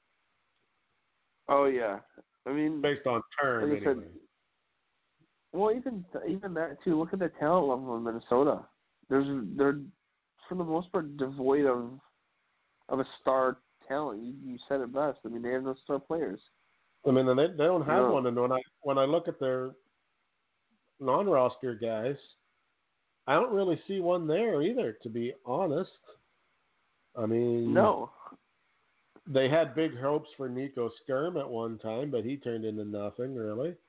Um, I guess maybe this, the, the Russian guy, Kovanov. Oh, maybe the Kaprizov? Uh, Alexander Kovanov, I believe is his name. I think they're okay. hoping that he mm-hmm. maybe turns into something. Uh, I think they, I mean, well, he's, they have he's another brand. guy in Russia right now, too. Dmitry so- Sokolov. Oh, yeah, they have another one, Kirill Kaprizov. They're waiting on his contract in the K H L to expire. And um, good Lord. Supposedly this kid, this kid's a stud, but again, you got to convince him that he's gonna have talent around him to be to come the centerfold of your team. Up. Exactly. He may not even show up. That or they're gonna, also, he's gonna wait till his. I, I also don't like their goaltend. I mean, I don't mind Devin Dubnyk, but he's another one where he is what he is. He's solid, but he's not a. You're not winning a, a cup with Devin Dubnyk at the helm. But I guess that's not going to matter because they're not they're not getting anywhere near it with the lineup they have. I mean, they're going to have to no, I think... grind, they're going to have to grind out wins, and that'll be the only way they win anything. Yeah, I mean, I think if if you're a team, Devin Devin Dubnyk can be a piece that puts you over the top. If that's what you need is goaltending, but I just I don't see him winning anything in Minnesota. He's I really don't. A... He's not a guy where if you said, okay, uh, you can have any goalie you want to build your team around. Oh, Devin Dubnyk. That's not the name that's coming up. You're gonna oh, go God, with, no. He's, he's... You know, you're going to go with Vasilevsky or Bobrovsky or somebody along of that, you know, John Gibson maybe, somebody along those lines. But you're not, you're not, Devin Dubnyk's name's not coming up. Um, no, which is not I, to, I agree, which is not to knock, which is not to knock him either. Because, I mean, I remember when he played in Edmonton and they were, you know, he couldn't stop a beach ball on that team because he was seeing eighty of them a night. poor, poor guy was shell-shocked. But, uh, yeah, Minnesota, yeah, they're, they got a lot of – there's another franchise that better get used to being bad for a couple of years until somebody can figure that mess out if they find somebody capable of that. I don't know that the guy that – I don't know if Billy – I don't know if Billy Guerin is the guy to get it done or not. I'm not. I don't know. Uh, too green yet to know, right? So. He hasn't really, yeah, he hasn't really done anything yet for, for to know whether he can handle it or not. So we'll have to see. Uh, the Boston Bruins, another team that somehow manages to get guys to sign for less money. Um, they managed to get uh, well. They got two guys actually on defense that I was kind of surprised. Uh, Uh, Brandon Carlo, I believe, was one, and then Charlie McAvoy was the other one. Um, particularly that they got McAvoy to sign a bridge deal for, for four point nine. Um,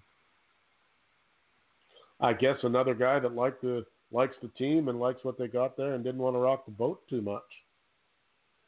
Yeah, I mean, it gives them flexibility to to add at the trade deadline this year too. You know, Boston, Boston's going to be in contention. You know, they had their mini rebuild after the the horrible regime that was Peter Chiarelli. You know, they had their mini rebuild with uh, uh, who's their G M there, Cassidy uh, or uh, or Sweeney, Don Sweeney. Don Sweeney, yeah, yeah. Well, you know, he, Sweeney's done a good job with the. Uh, kind of rebuilding the Bruins a little bit or reloading them, you know, it, it's a solid team. As much as I don't like them, they're a solid I can't, team. I can't stand them either, but but there's a, they're another team when you look at the lineup and you go, okay, how are these guys? They got an awful lot of big names who aren't getting paid relative yeah. to other places, you know, Marchand and Pasternak and Uh, Krejci, even Bergeron. I mean, Bergeron doesn't even make seven million dollars. I mean, and he's one of the best two-way forwards in the league and has been for years.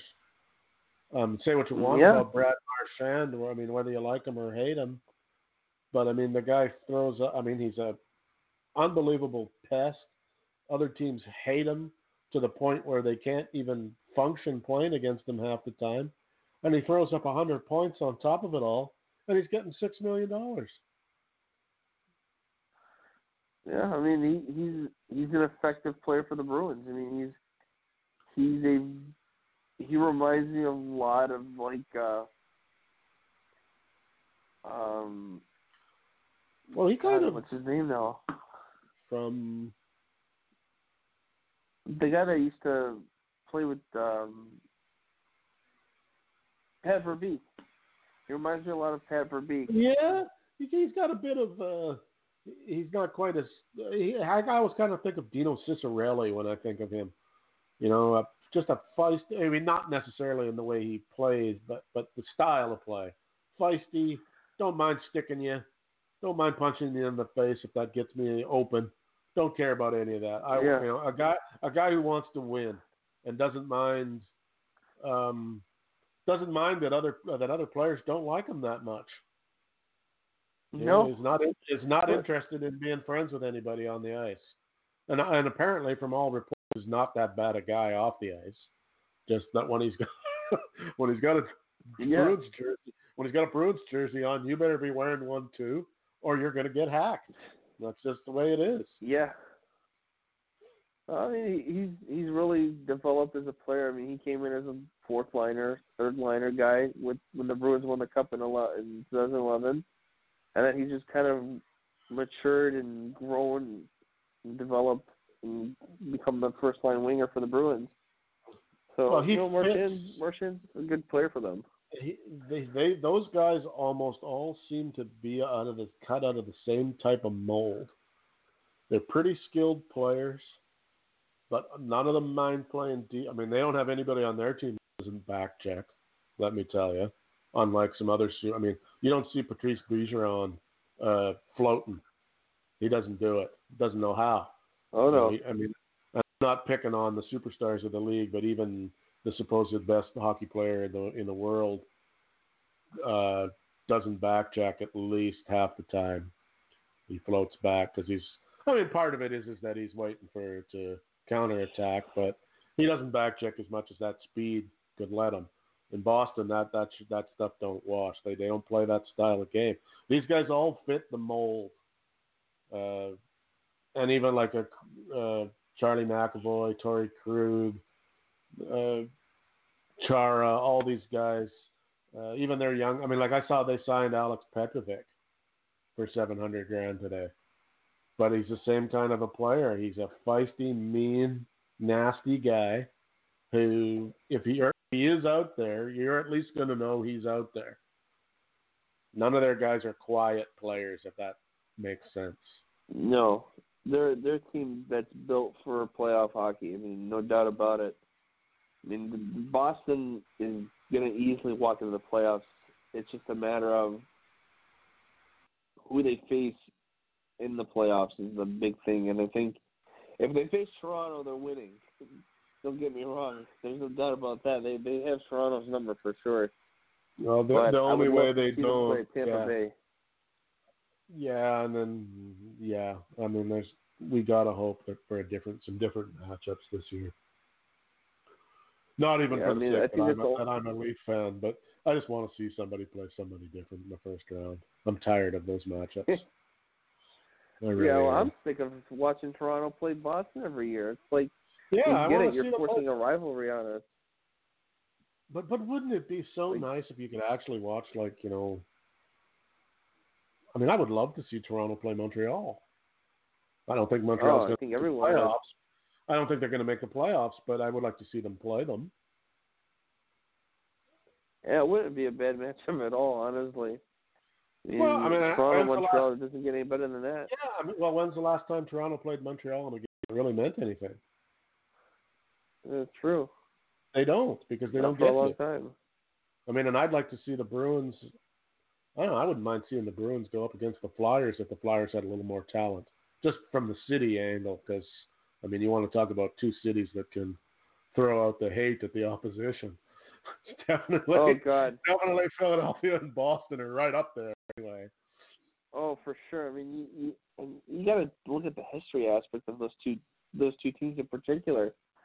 You know, Philadelphia well, comes back from oh three against Boston, goes to the Cup final. A year later, Boston has Philly down three oh. Finishes them off in a sweep, wins the Cup. You know, it's it's it's good hockey. I mean, when those teams play, it's and probably yeah, probably in all honesty, probably the two traditionally anyway toughest teams in hockey. Yes. Like I if agree. you if you, if you yeah if I mean if you're going to talk about okay well what's a franchise in a building that scares the shit out of you as a player? Maybe I don't know about today.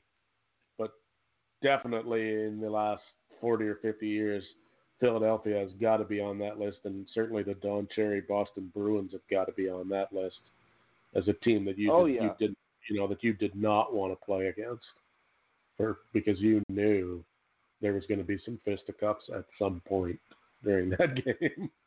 I mean, I'll never, I'll never forget. I, I can't even remember. I don't, I couldn't have been that old in the sometime in the set. Well, whenever Don Cherry was coaching, and the Bruins played the, the Canadians in the playoffs, and uh,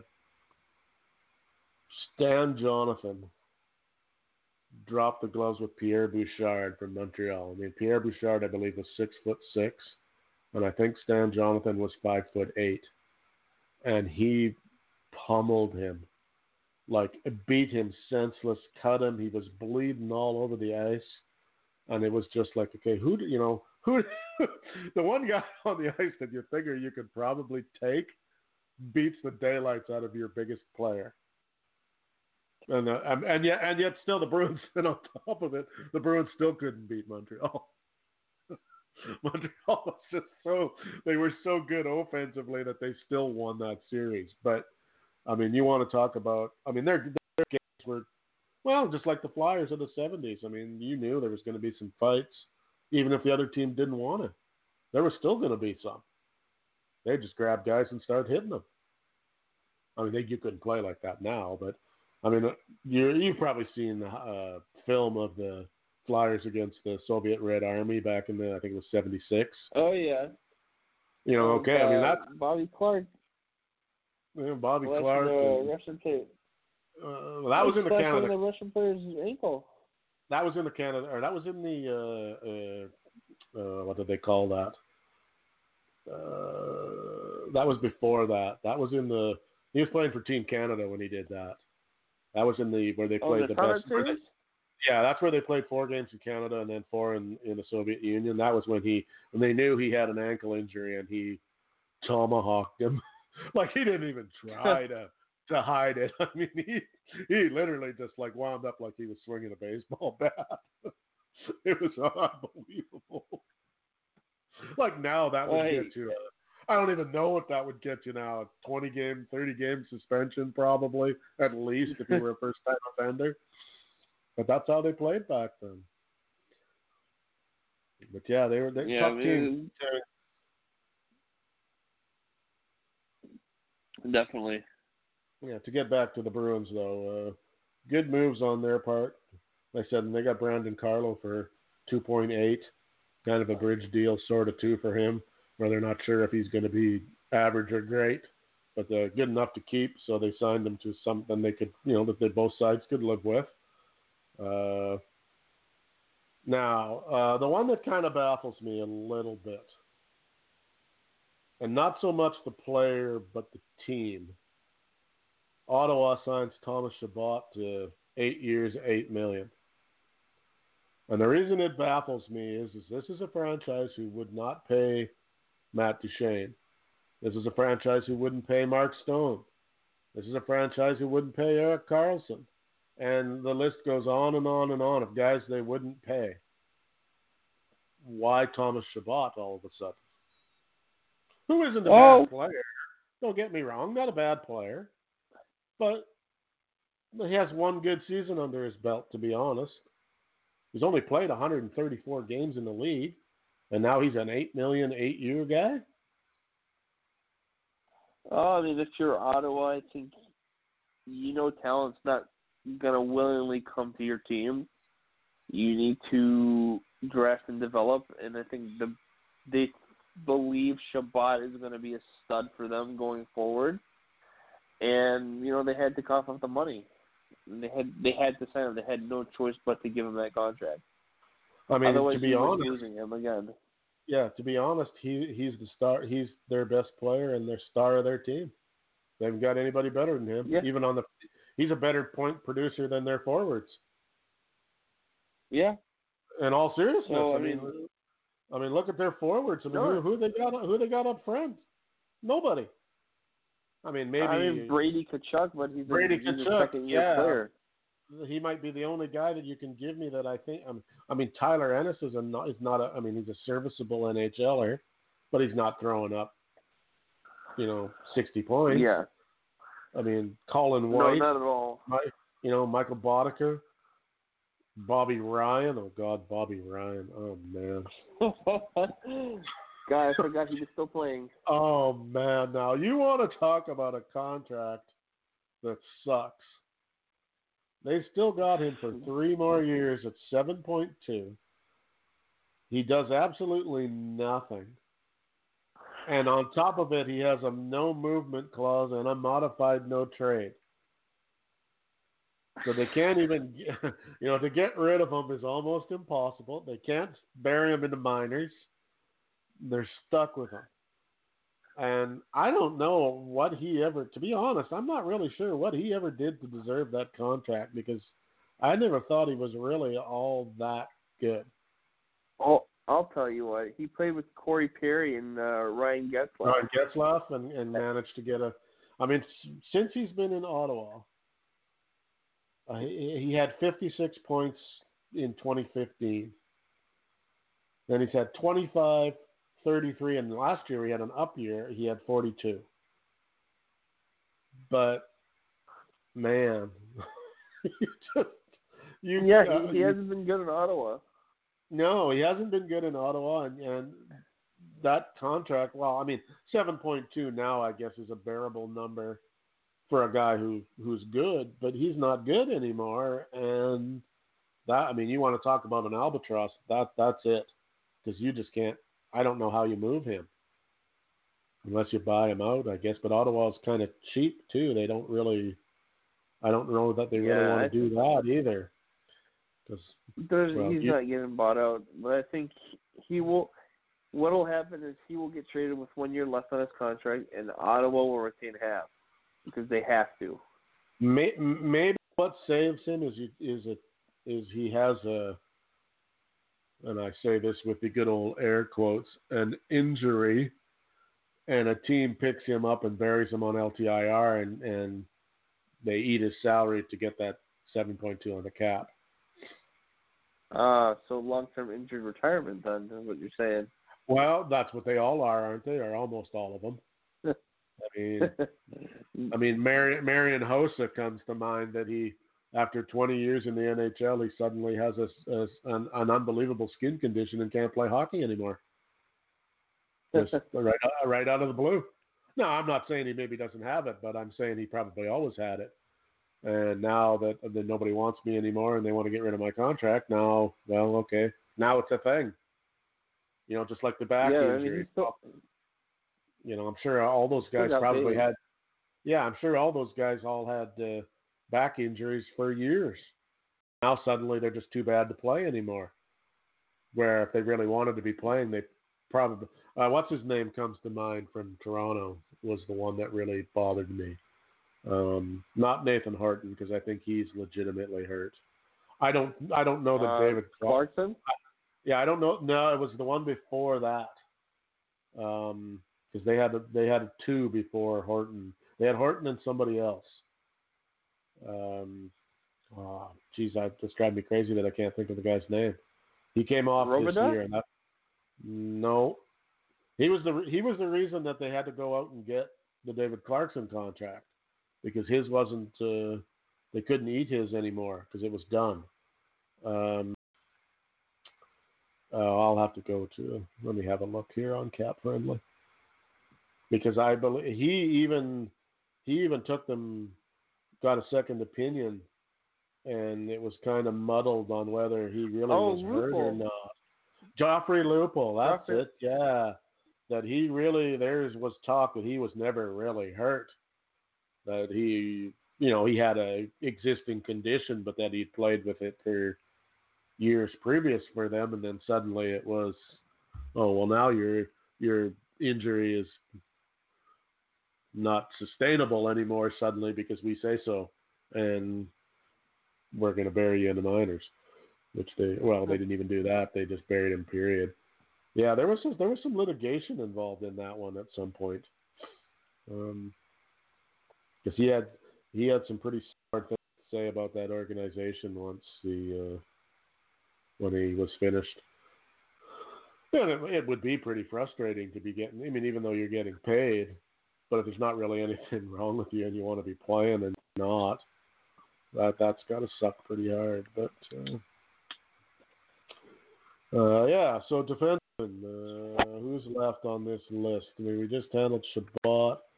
I guess the only other one was the sign and trade of Justin Falk, who hit the jackpot in Saint Louis. Um, he's probably happy to be there. They got a pretty decent team, although I don't think they're going to win the cup again. Um, but they got a decent team. Uh, the thing that I find interesting about this is that now that they paid him what they paid him, what do they intend to do with uh, Mister Pietrangelo, who is a U F A after this year? Yeah, I didn't understand. Uh, I didn't understand that that trade from Saint Louis's end. If you wanted to keep Pietrangelo, you know, he's your captain, but you're going to have to pay him eight million dollars a year on a multi-year contract because he's your so-called captain. He's your franchise defenseman, uh, and then you go out and sign Justin Falk for six and a half. And I think Pietrangelo is the better defenseman, in my opinion. Uh, I believe so too, but I'm gonna, I'm just, I'm gonna throw it out there that Justin Falk is basically Alex Pietrangelo insurance.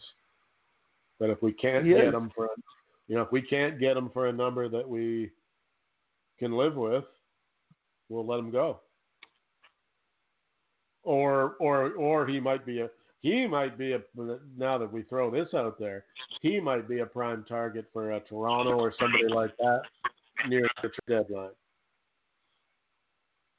Where if Saint Louis yeah, doesn't, I don't, I don't, if they don't think they yeah. can sign him, that maybe he goes somewhere else for for prospects or whatever. I don't think the Blues. Uh, I don't think the Blues trade him. Quite honestly. Well, I think, oh, well, I'm not saying they should. I'm just saying if, if let's just say that that's, they negotiate during the year and they don't like how things are going. It is a card they can throw out there that well, well, we can move you. That's true, know. But I mean, remember, still their captain, still their Stanley Cup, and they're Stanley, they're the defending Stanley Cup champions too. I mean, I'd like to think that their management there is is uh, Doug Armstrong is a little bit better general manager than that, but crazier uh, things yeah, have happened, I mean, and you know, feelings get hurt. And why are you paying? Oh, you know, you're going to pay him six and a half million dollars for the next six years, but I'm not worth eight. You know what the hell? Um, I don't know what kind of cap situation they're in. Uh, pretty tight, and they're going to have to pay Braden Shen next year. I mean, they're paying him pretty good now, yeah. but they're, probably, they're going to have to pay him more. Um, yeah, I, I don't know how that works out. Uh, no, it's a very uh, confusing situation, or a very tough situation for the Blues. Uh, either that, or they they sign re-sign Pietrangelo and they get rid of Parayko, which I don't. I would never no. want to trade uh, uh, Colton Parayko, man. That's no, that's five defensive defenseman. That's a that's um, an asset to your team. Well, and you've got him. You've got him locked up for three years at an unbelievable deal at five point five. Um, you're you're not getting that again anytime soon. Uh, I mean, if you and if you're going to pay somebody, you might as well pay a twenty-nine-year-old Colton Parayko money when he hits twenty-nine three years from now, as opposed to give it to Pietrangelo when he's already twenty. You know, right now, like.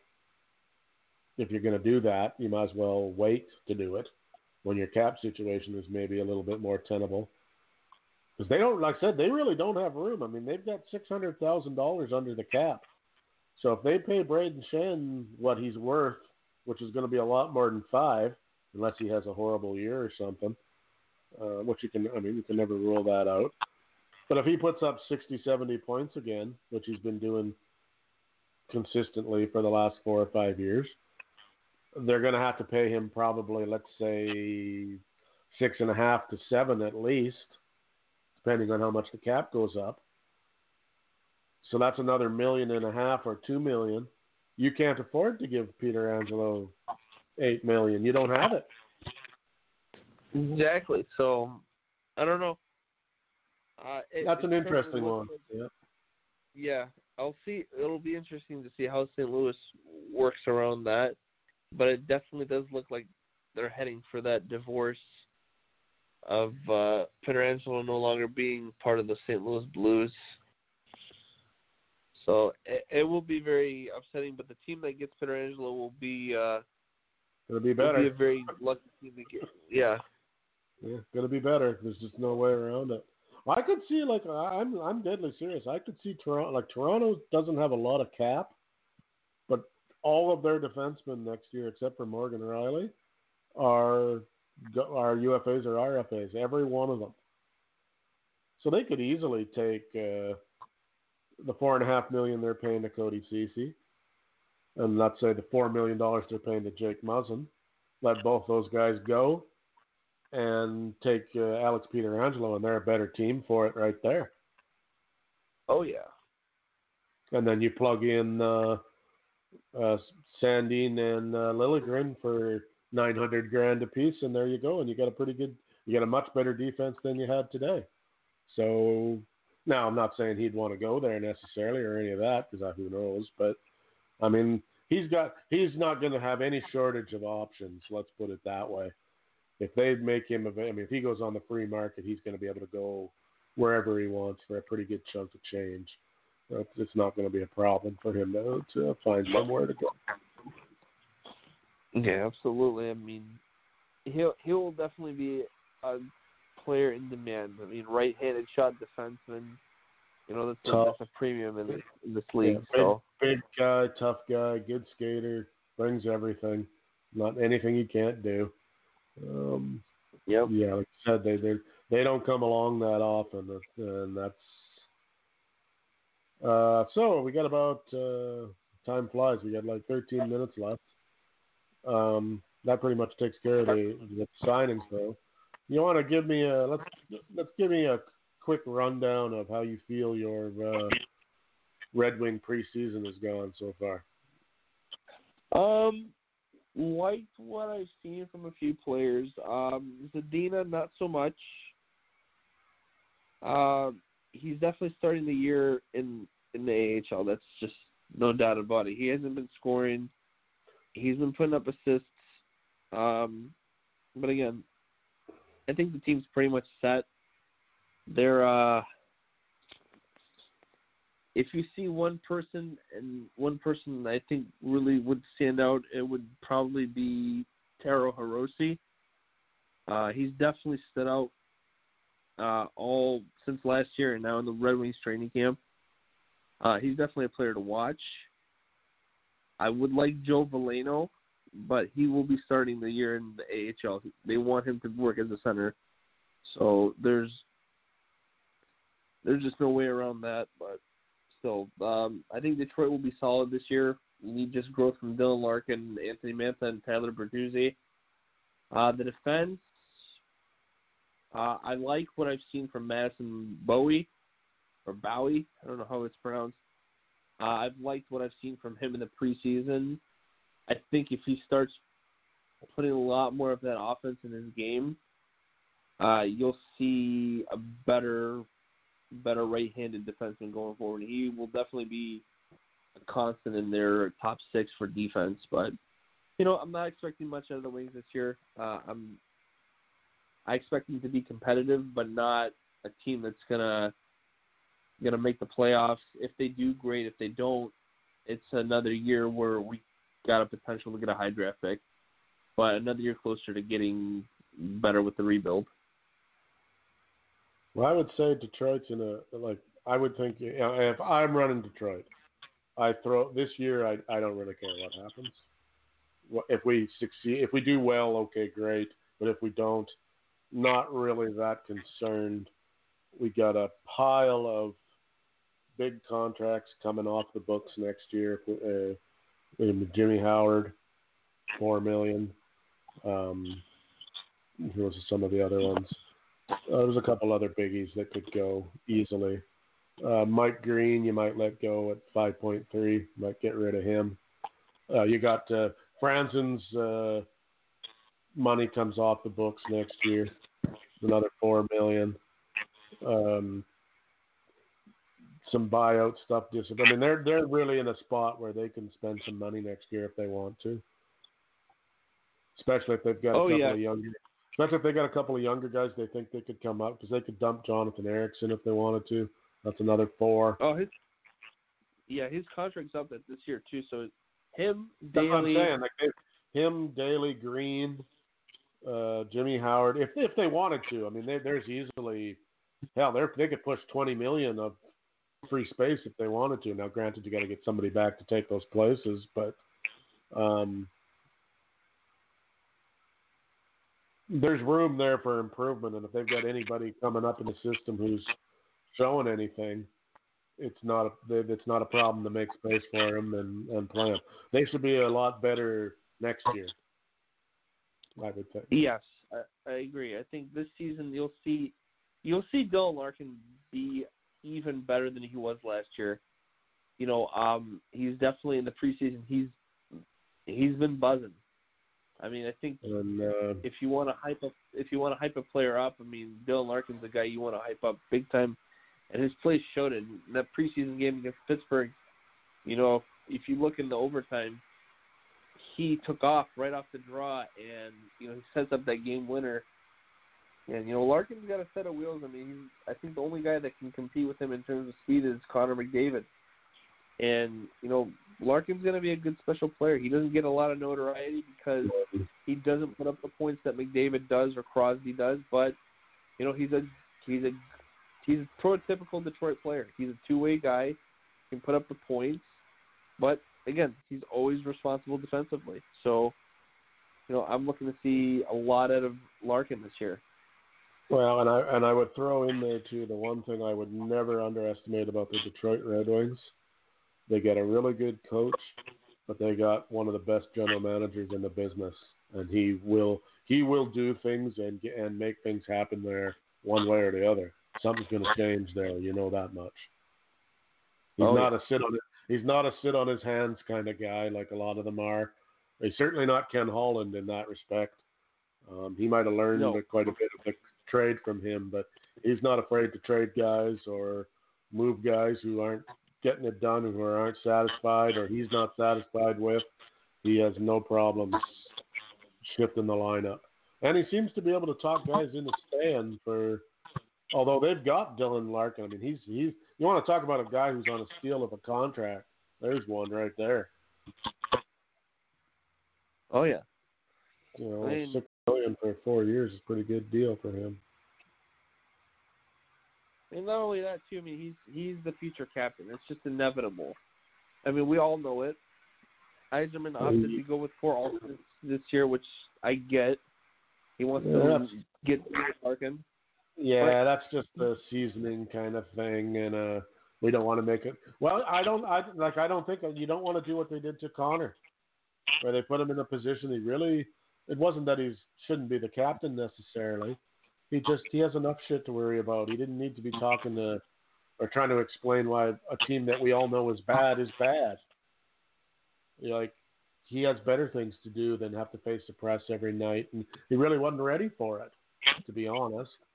And they're just saving they're just saving him a little bit of grief to another year under the belt, and then he'll, like you said, he'll probably have it on him by next year or maybe even this year if things pan out. Yeah, um, but like like I said, I'm I'm really I'm looking forward to uh, to seeing him play this year. I'm looking forward to seeing how his season goes. Uh, another player I want to see more out of definitely is uh, Mantha. Mantha, I want to see him put up thirty.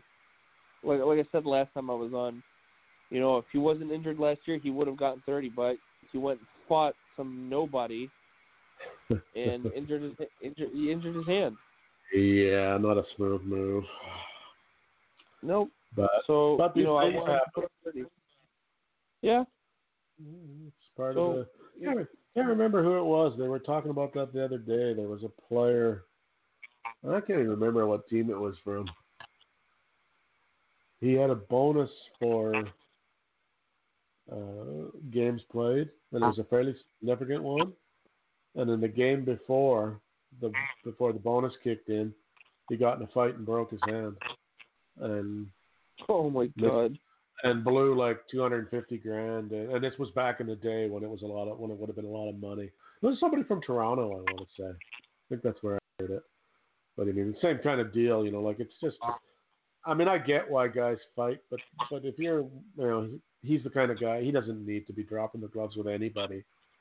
And like, it's just, that's not his job. That's not why they pay him. Yeah. Detroit. No, he's, he's a big power forward. He's got a good, he's got a good scoring touch. You know, tonight, uh, tonight's going to be a very good preseason game too. Uh, Wings are up in uh, Calumet, Michigan, which is, uh, for those of you who don't know Michigan, it's in the Upper Peninsula of Michigan, one of the oldest hockey stadiums. Um, so the Red Wings are going to be playing the Blues tonight. So we're going to be watching that. That should be a good game, yeah. Um, yeah. yeah, we got a couple. We got a couple minutes left. Let's have quick, uh, quick uh, predictions for opening night. We got four games. Uh, San Jose at Vegas. Who do you like? Ooh, Vegas. Uh, I'm liking Vegas that game. You know what? Right. Revenge. That's that's the best word Re- to describe revenge, revenge game. Yeah, okay. Uh, Washington at Saint Louis. Two last two Stanley Cup winners in Saint Louis. Ah, uh, you know, I'm thinking Washington. I think you know Saint Louis will still be on that hangover a little bit. Washington's more uh, more focused. They kind of want. They want to get back to winning a Stanley Cup again. So uh, I'm going to take Washington in that game. Overtime. All right. Uh, Vancouver at Edmonton. Uh, Vancouver. Uh, I'm, it's, it's Edmonton. It's it's Edmonton to me. I, I just I I just I, I can't pick I can't pick Edmonton in any game. I just can't. Yeah. Because I I just I just can't do it. They're just They're just so uh, they just uh, on T S N they just picked them to be the uh, bottom feeder of Canadian teams this year. If they do even worse than oh, Ottawa, so yeah, that was interesting. And then uh, and then of course we got Ottawa at Toronto. That's Toronto, but you know what? Don't Ottawa? be surprised if Ottawa doesn't make a game out of it. Ottawa Ottawa plays Toronto tough. I yeah. would not be surprised at all if Toronto stunk out the building in their home opener. As much as it pains yeah. me to say that. On paper, yes, Toronto should win that game without even thinking about it. But they don't play them on paper, so. Yeah, but, uh, I mean, listen, I think, I think this, the embarrassment of what happened last year with the team as a whole, you know, stinking it up the whole year. Um.